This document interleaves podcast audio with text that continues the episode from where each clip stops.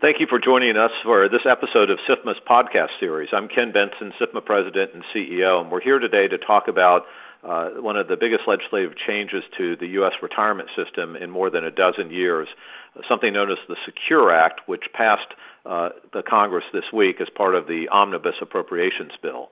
This bipartisan bill, uh, known, otherwise known as Setting Every Community Up for Retirement Enhancement or SECURE, aims, aims to increase the ranks of the retirement savers and the amount that people can put away uh, to save for that time. Joining me to talk about this uh, landmark bill is Lisa Bleier, SIFMA Managing Director and Associate General Counsel, and our lead on retirement and senior investor matters. So let's get started. So, Lisa, in broad, st- in broad strokes, what's so notable about the Secure Act?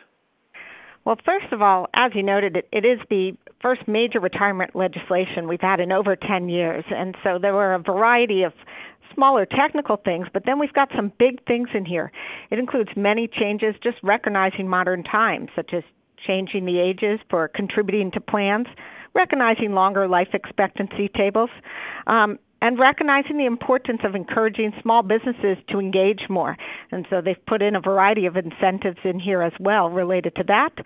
And I'd lastly note they're focused on encouraging annuities and adding those as a product for folks because we realize based on people living longer and needing to save for reti- save and um, have a longer period and opportunity for drawing down their f- retirement funds.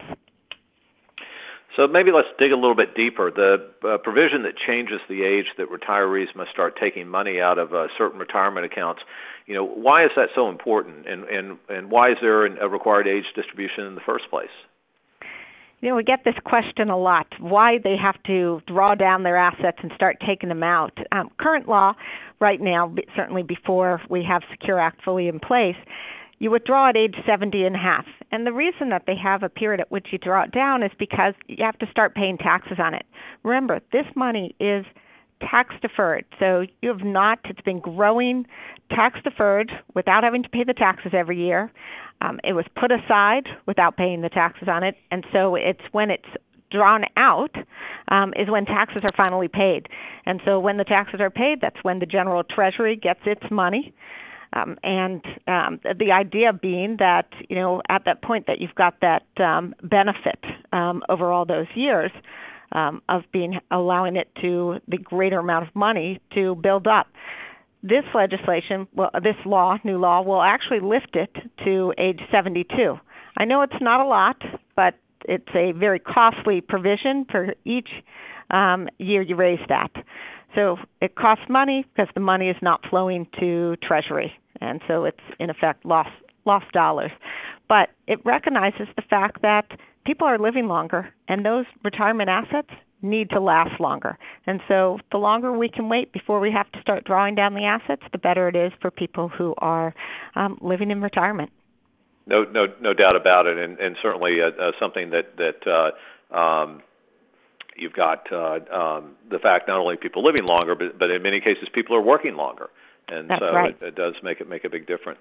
Um, actually, Ken, that reminds yeah. me of another provision because there actually is a provision that allows you to contribute even longer into the IRAs, and that is because it's recognizing that people are working longer you know, another another uh, provision. Uh, there, or, or, or, let me say, there are a number of provisions uh, that deal with small businesses, and obviously, over the years, there have been Congress has taken steps to uh, make it easier for small businesses to set up uh, retirement plans. But again, we know that it's still a burden for, for small businesses to do so. How does the Secure Act uh, help small businesses in, in this regard? So one of the great provisions in this is actually we call it the open MEP provision. It relates to multiple employer plans. Uh, the idea is it would allow multiple companies that are disconnected, that have don't have any sort of common nexus, but it would allow them to come together for the benefits of economies of scale. So one of the things that small businesses have never been able to get over that that hump in terms of having been of the size that it makes sense to give them certain products, certain investments that really work only with a larger entity. And the idea of an open MEP um, open multiple employer plan would allow those small businesses to come together and get those particular larger benefits.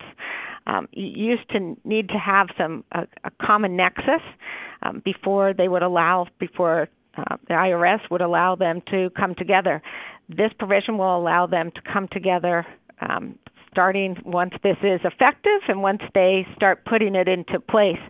Department of Labor actually had a proposal out there, and so this will take the place of um, certainly the proposal that they have out there in terms of being able to finally move forward and allow small businesses to have the benefit.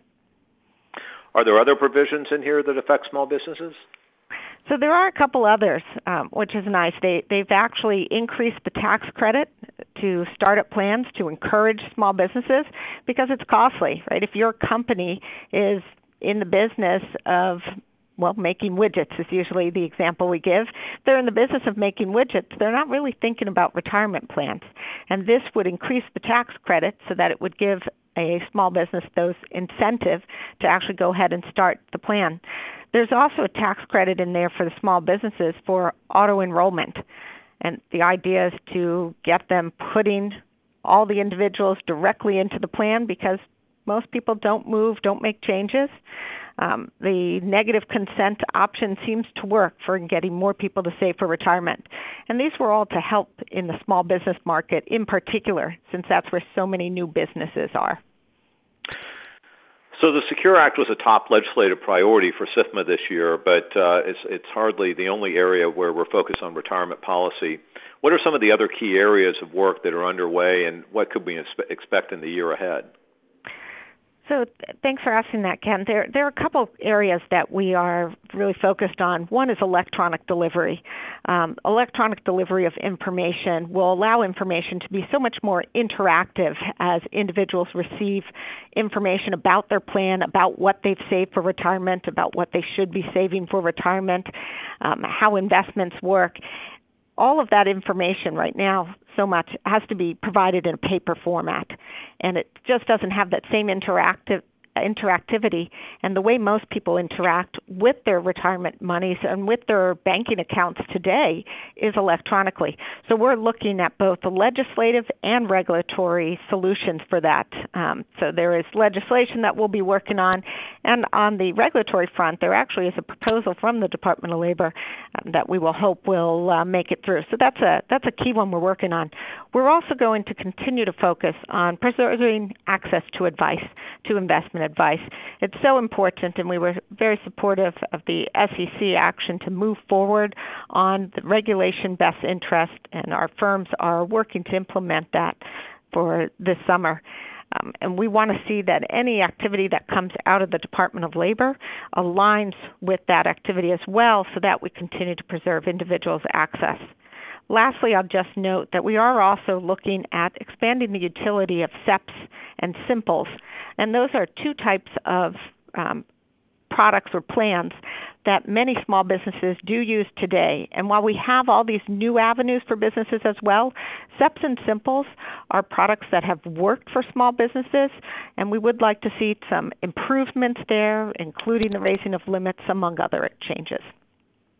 Well, as, you can tell, uh, retirement policy is a key priority for SIFMA, and, and in particular, expanding retirement options, investment options for uh, retail investors uh, throughout the United States. Lisa, thank you for uh, this information. And to learn more about SIFMA and our ongoing work in the retirement policy area, please visit uh, SIFMA.org. And thank you. Thank you, Ken.